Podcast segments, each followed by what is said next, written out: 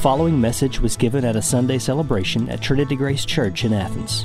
For more information about Trinity Grace, please visit us at trinitygraceathens.com. Uh, I'd like to uh, go ahead and invite you to turn your Bibles to Galatians 4. We're going to be in verses 4 through 7 this morning. And as you're turning there, I, I'd like to tell you a story that's very dear to my family. I'd like to tell you about the first time we met a girl named Judy. Uh, I just graduated high school, and my family went down to Honduras on a short term mission trip. Some of us are getting ready to go to Mexico. Very similar trip.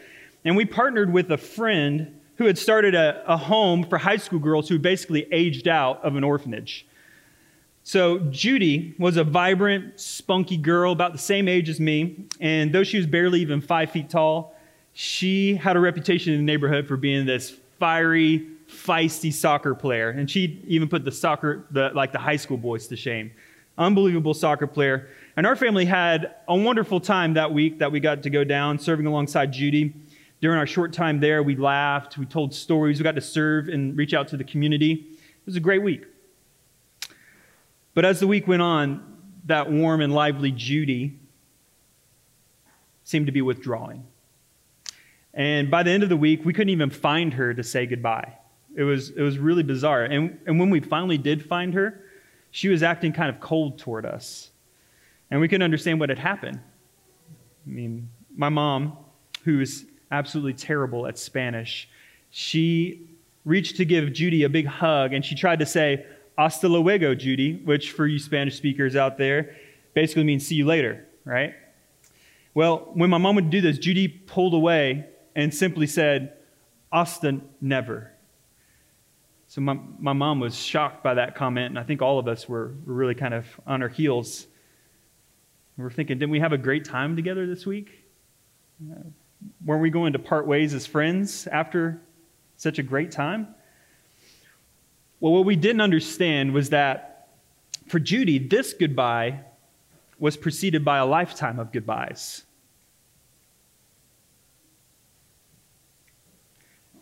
She had been abandoned by her mother and separated from her twin sister. And she grew up in an orphanage with corrupt leadership who lined their own pockets with money from Americans in the name of Jesus. And then they leveraged their authority to take advantage of young girls. So the alternative to the orphanage was to drop out and to work the streets in a country with one of the highest murder rates in the world. So vulnerable to corrupt orphanage leaders within and vulnerable to street life without. Judy's whole life was just characterized by trying to survive both physically and emotionally. So Hasta never was this kind of self protecting response to yet another family that would pass her by. We were just another case of Judy longing but not belonging. Well, my parents they refused to let Hasta never be the case with Judy. They insisted that we would be back again next summer. And that's exactly what happened. So Judy was ecstatic to see us again the next summer. This time, my parents actually began having conversations, talking through logistics of how Judy might be able to come and stay with our family in order to pursue an education and play college soccer. So, two years and many prayers later, that conversation became a reality. Fast forward 13 years. After playing college soccer and graduating with honors, Judy is now working full time in Atlanta for a youth soccer ministry and is an ambassador for Operation Christmas Child. Some of you are familiar with the shoe boxes. She was a recipient of those, and now she's a, an advocate for it.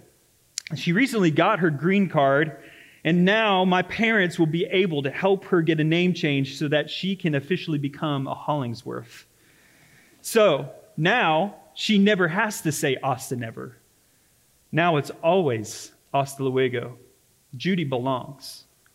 Judy is loved and she has a family. It's a wonderful story of dramatic transformation. It's a powerful story for me personally. It's my, it's my own sister but it's also a story that points to something that every Christian in here should be able to relate to. Are you aware of the dramatic transformation that's happened in your life? Perhaps you feel like God is an abstraction that has little to do with your daily life. Or maybe you fear that He's silently just watching you and waiting for you to mess up so that He can punish you. Or maybe you think God is too great. Maybe He's too high, too holy to give attention to your little life, your little issues. Or maybe you've suffered and you feel like God is malicious, or cold. Wherever you may be this morning, I'm certain that all of us could benefit from the truths revealed in this text who God is and who we are in relation to Him. These verses display the dramatic story of your transformation. Let's read this text, Galatians 4 4 through 7. It says this But when the fullness of time had come, God sent forth His Son, born of a woman, born under the law, to redeem those who were under the law, so that we might receive adoption as sons. And because you are sons, God has sent the Spirit of His Son into our hearts, crying, Abba, Father. So you're no longer a slave, but a son. And if a son, then an heir through God. So I believe the main point God has for us this morning is simple yet substantive. The gospel transforms us from slaves to sin to sons of God. So, this, this text announces the glorious transformation that is ours in Christ. Understanding the divine adoption, this divine adoption changes everything. It transforms how we think about our status before God when we sin. It transforms how we view God's disposition towards us. It transforms how we think about our suffering. If we begin to grasp this precious truth, I believe we will experience an unshakable joy and humble gratitude that's based on what God has done for us in Christ.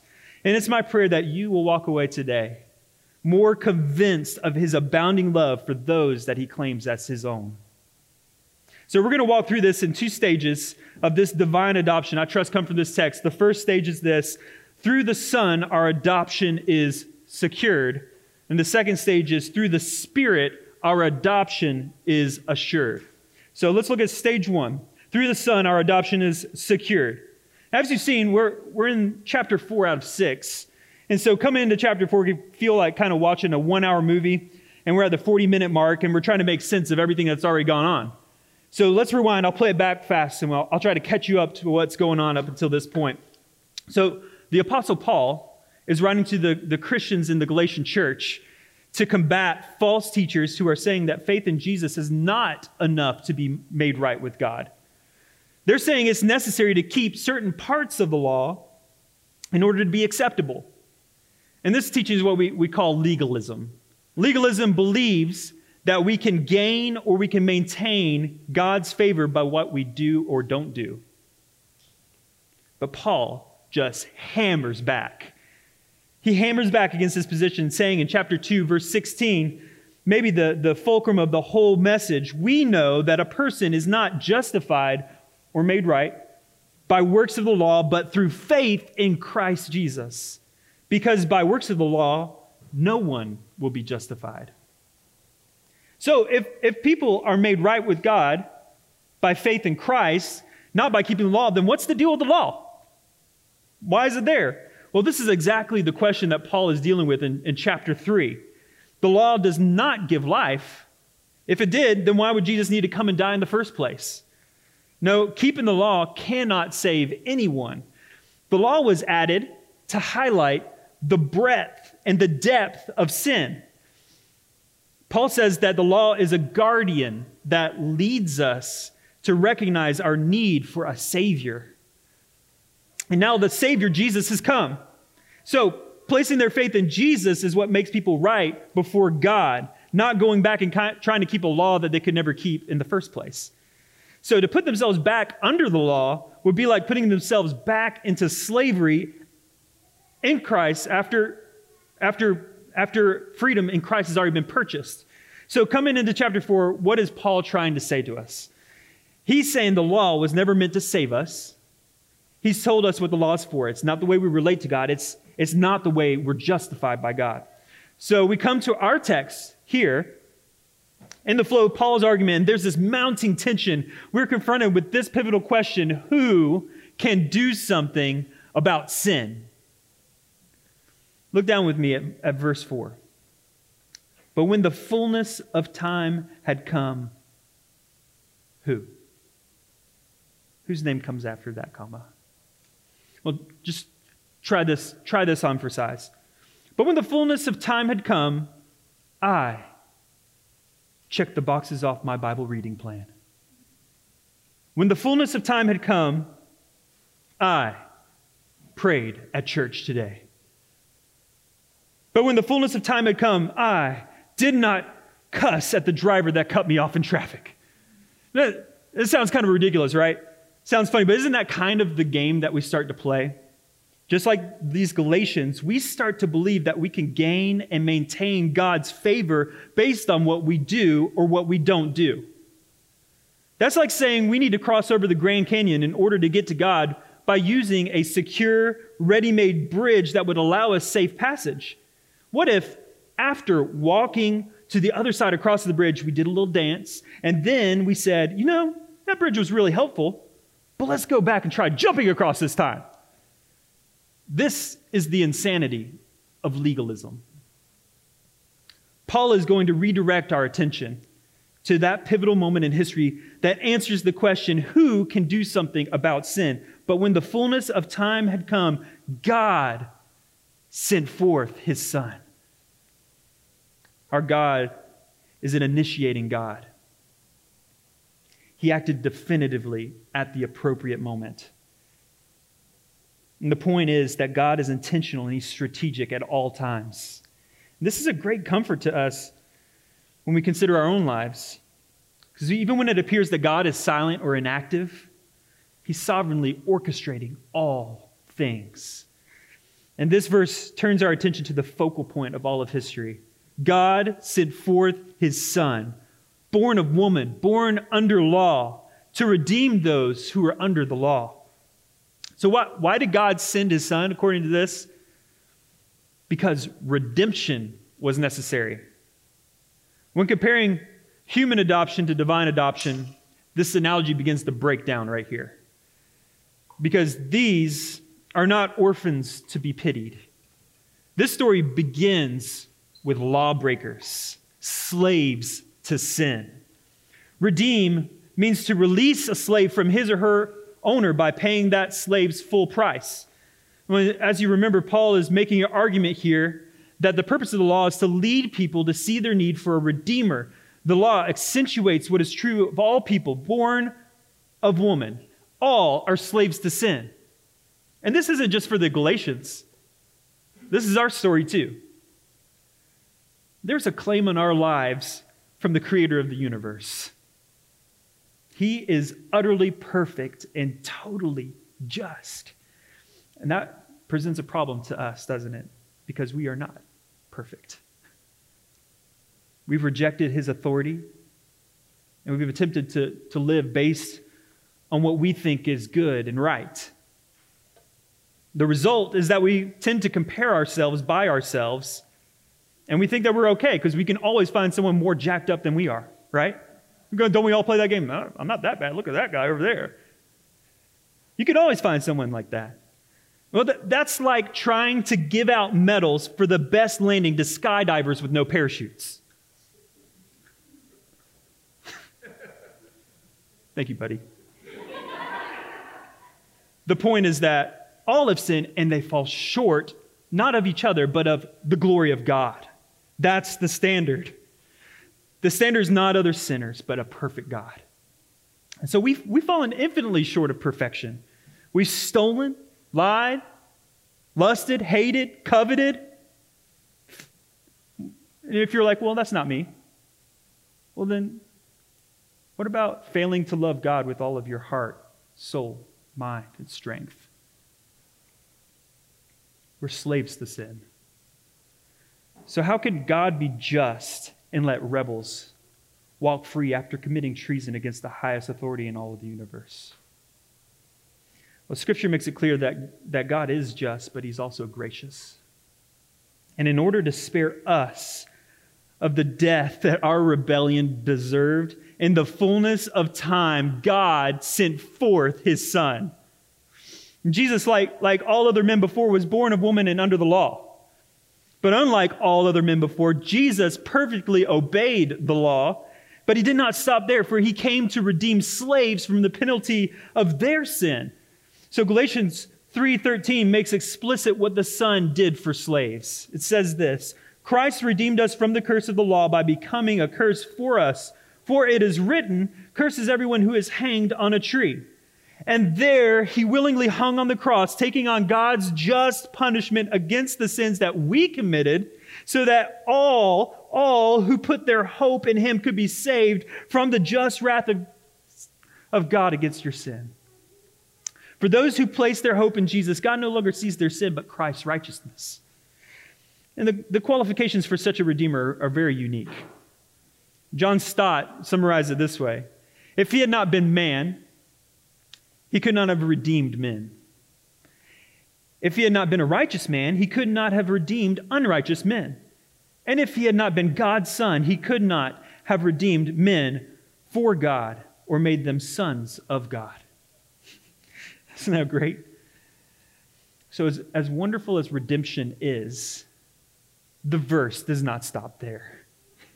Verse 5 says, he redeems those who were under the law so that we might receive adoption as sons. What? What an incredible expression of love. The word used for adoption literally means to receive the placement as sons. This is a legal term here. In the Greco Roman world, a, a, childless, wealthy man could take one of his servants and he could adopt him. And, and as soon as adoption was final, he stopped being a slave and he received all the financial and legal privileges as the son and heir. Though by birth he was a slave without a relationship to the father, he now receives the legal status of a son. So it's incredible to think of this reality in terms of divine adoption. We weren't just some nice servants obediently working in the house of a benefactor that needed an heir. We were active rebels in direct defiance against the God of the universe who does not need anything from us. And, and if we could have been present at the crucifixion, our voices would have risen up with the crowd that cried out, Crucify him! I, I think about all the times that, that I lived in secret, or, or I, I told lies, or I cheated, or I burst out in anger, or I harbored jealousy, or I, I lived self righteously. I think about all those times. And if you're anything like me, our simple hearts would have been glad to see that hammer fall on his hands. But when the fullness of time had come, God sent forth his son so that the hammer fall of slaves to sin might give way to another hammer fall. God, the righteous judge, wields a hammer in the form of a gavel. And for all the slaves to sin who place their hope in Christ, God looks down from the judgment seat and he brings down that gavel with a single blow to make two declarations at the same time. Based on the work of Christ, I declare you innocent and I declare you my son. Then he lays the gavel down, comes down from the stand, and he brings you into his family. How could he be so kind to forgive us, let alone adopt us as his children? J.I. Packer said it this way To be right with God the judge is a great thing, but to be loved by God the Father is greater. When confronted with this picture of God's generosity toward former slaves to sin, it's common for Christians to think of their salvation only in terms of being forgiven by God the judge, but not adopted by God the Father. But when we, when we live like that, it's like we're only half saved. we claim the pardon, but soon we try to start gaining and maintaining God's favor. And Paul wants to show the Galatians, and he wants to show us, that not only did the Son remove the judgment that we deserved, but he also gives us the blessed status of sonship. So we are both forgiven and adopted. Does that make you uncomfortable? Do you feel like you need to do something to stay in God's favor? Do you feel like He'll kick you out if you mess up again? And underneath all of those questions is really this core question Why does God love me? Pastor David Platt described a conversation he had with his own adopted son on, on this very question. He says this The other day I was playing with my son, whom we adopted from Kazakhstan. And his favorite question now is, Why? When I told him I loved him, he asked, Why? I said, Because you're my son. And of course, he asked, Why? How do you answer that? Out of all the children in all the world, why is he my son?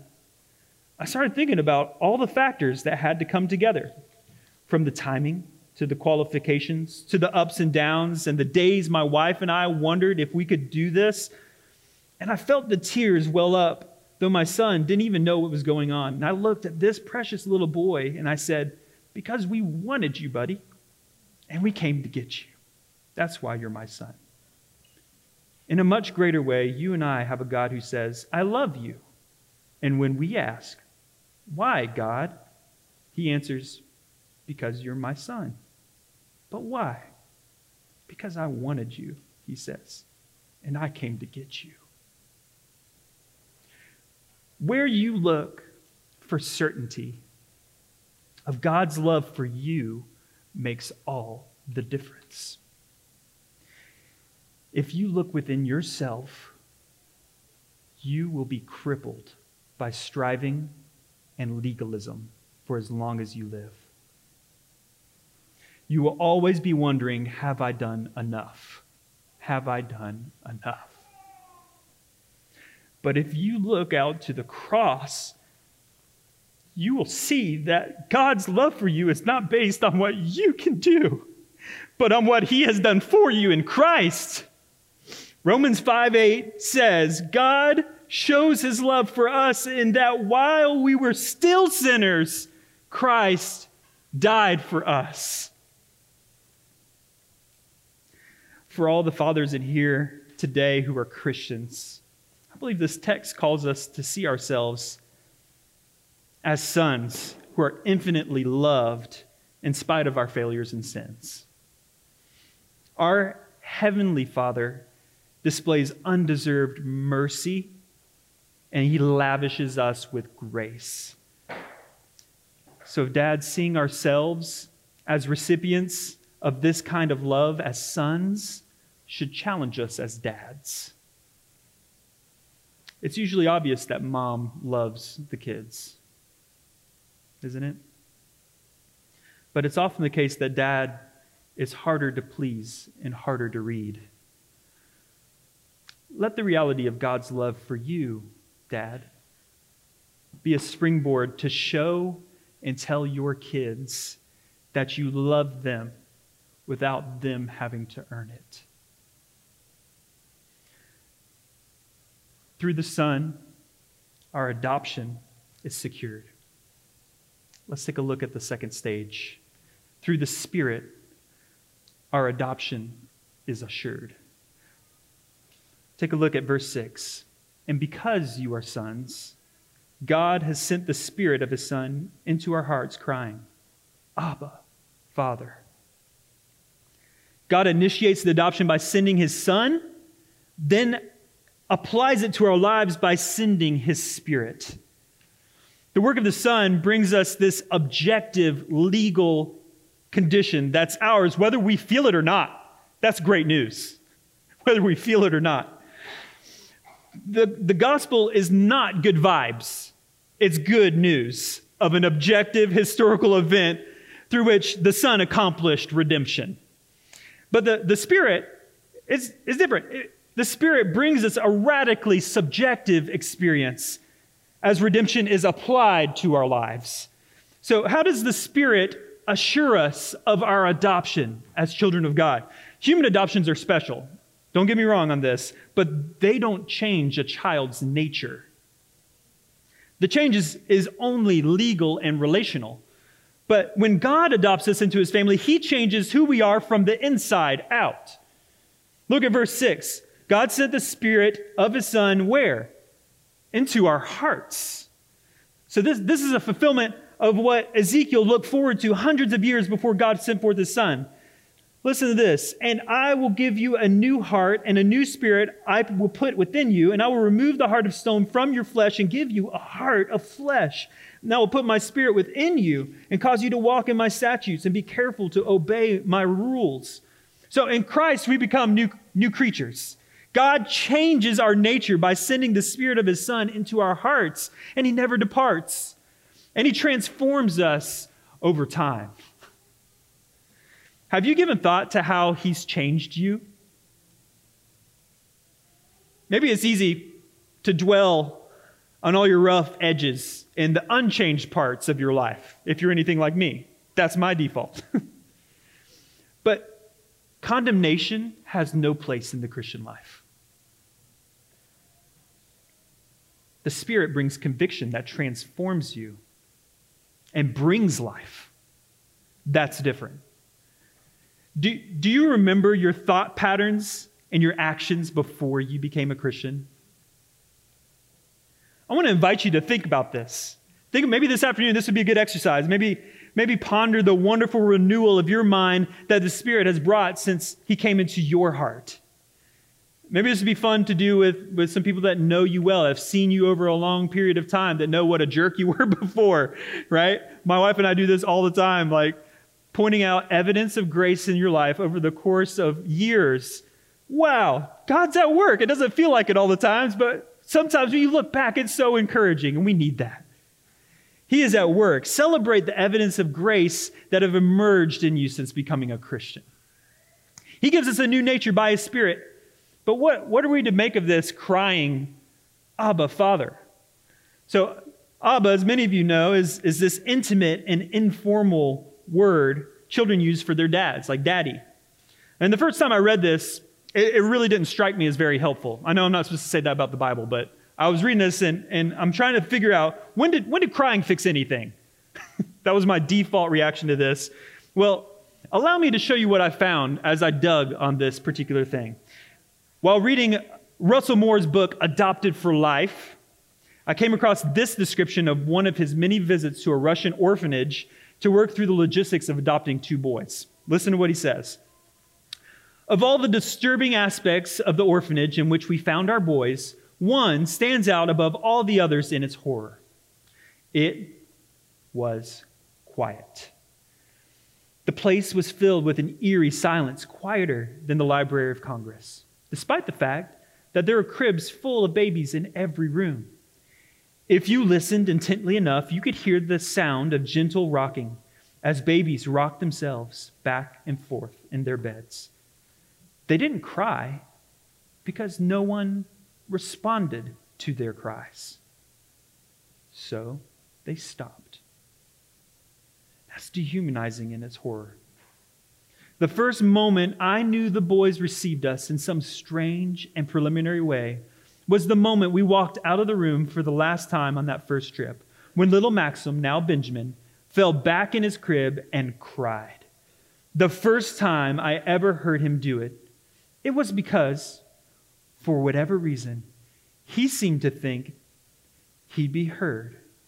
And for whatever reason, he no longer liked the prospect of being alone in the dark. Crying out is not meaningless emotionalism. Crying out here is the expression of hope for the hopeless. Crying out is the vocal demonstration of dependence. What's more, crying out, Abba, Father, is an echo of Jesus praying in the garden on the night that he was betrayed. You remember this? Abba, Father, all things are possible for you. Remove this cup from me, yet not what I will, but what you will. Jesus cried, Abba, Father, as he depended on God to walk to the cross for sinners so that we can cry, Abba, Father, as we depend on God to walk through this life as sons. Have you listened to yourself cry lately? What do you sound like when you're faced with difficulties or hardships or suffering or setbacks? Are you silent and hopeless? Or do you cry out? Who do you cry out to? The ability to cry out to God is an invitation to see everyday life through the lens of His fatherly care. We need to learn to ask moment by moment Am I acting more like a slave who is afraid of God or like a child who is assured of my Father's love for me? One of the ways we can be assured of our sonship is by how we respond to our suffering. The suffering God brings into our lives, whether large or small, provides occasion to confirm our adoption as sons of God. Hebrews 12, 6 through 7 says, The Lord disciplines the one he loves, and he chastises every son whom he receives. It is for discipline that you have to endure. God is treating you as sons. So, whether it's getting that unexpected call about an accident, or maybe it's struggling for patience with small children, our cry for dependence on God is a supernatural declaration of trust that only can be brought by the Spirit of God in us. It's encouraging. So Maybe at this moment, you're thinking and you're wishing, my default I wish my default was to cry out to God in dependence, but maybe you find yourself hesitant to trust God and to you tend to lean on yourself. Well, let me assure you, every single one of us in this room can grow in our trust of God. Children are constantly learning to depend on their parents, right? That's the same with us. So, by way of application, I just I want, I want to commend a way forward to cultivate a deeper trust in God's kindness towards his children. The work of the Son and the work of the Spirit should never be divorced. The fullness of the Spirit is experienced as we meditate on the love of the Son. And the gifts of the Son are enjoyed as we look to the Spirit to guide us. I want to, I want to encourage you to give yourselves to meditating on what God has done through the Son for you. Identify a few scriptures that make this clear. One, one example I found particularly helpful just for me is Galatians 2:20, a very familiar verse. I have been crucified with Christ. It's no longer I who live, but Christ who lives in me. And the life I now live in the flesh, I live by faith in the Son of God who loved me, and he gave himself for me. Saturate your day with prompts about the love of God towards you in Christ.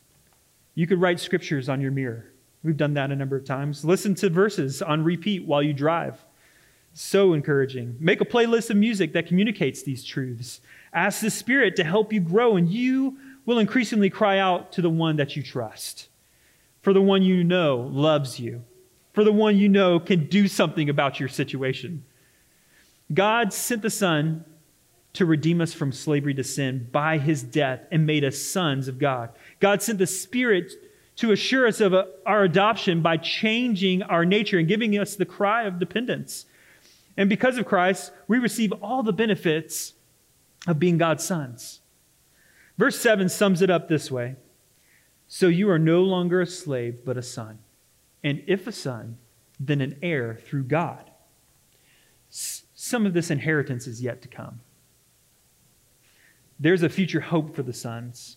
And at the return of Christ, we will be raised from the dead to receive new bodies and new eyes to see God and the world without sin blurring the picture anymore. Won't that be great? We are, we are sons and heirs right now, and the best part of our inheritance is yet to come. Russell Moore described the moment the adoption of their boys was final. and he walked out of that orphanage carrying his new son. And as they walked out of the building toward the taxi, Moore's new son began reaching out for the orphanage. Tragically, it was the only life these boys had ever known up to that point. Little did they know that this reference point for their total life experience was really no life at all. And I couldn't help but think of all that still had to happen on these little guys' journey. So much they wouldn't understand. They still had to cram into a taxi, drive through the city, get into an airplane. Wouldn't that be weird if you've never been out of the orphanage? Fly through the night to the other side of the world. That process, I can guarantee you, would be very uncomfortable. But they were already loved as sons, and a forever home with a family was on the other side. We're not much different than these boys, are we? So often we reach back for that which did not satisfy. Like the Galatians, we turn to the very things that kept us in slavery. But we have been freed.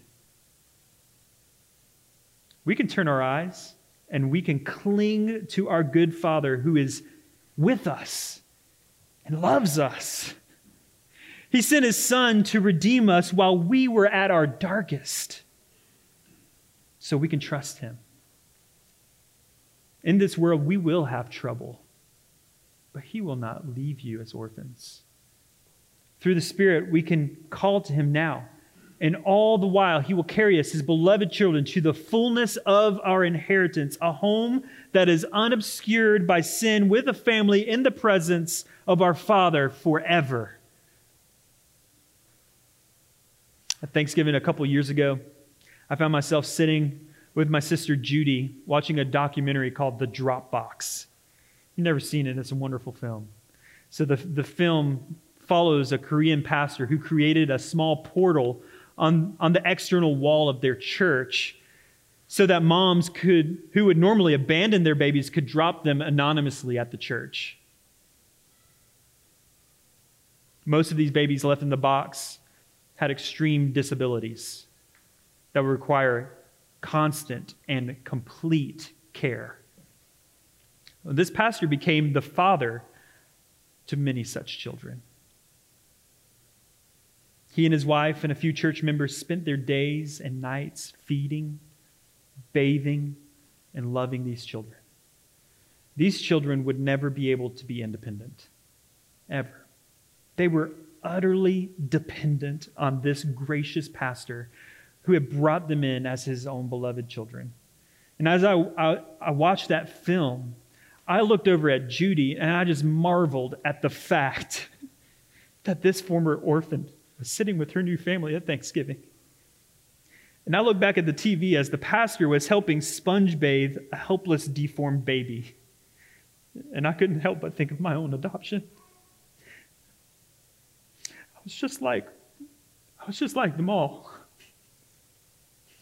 God came for me, not because of anything I could give, but simply because He loved me. I had nothing to give and everything to gain. It's been said that you can easily judge the character of a man by how he treats those who can do nothing for him. What then should we think about the character of the God who turns slaves into sons through faith in Christ? Sinclair Ferguson wrote The knowledge that the Father has bestowed his love on us, so that we are called children of God, and in fact, are his children, will, over time, prove to be the solvent in which our fears, mistrust, and suspicion of God, as well as our sense of distance from him, will eventually dissolve. Let's pray. Father, such a joy to be able to address you as Father.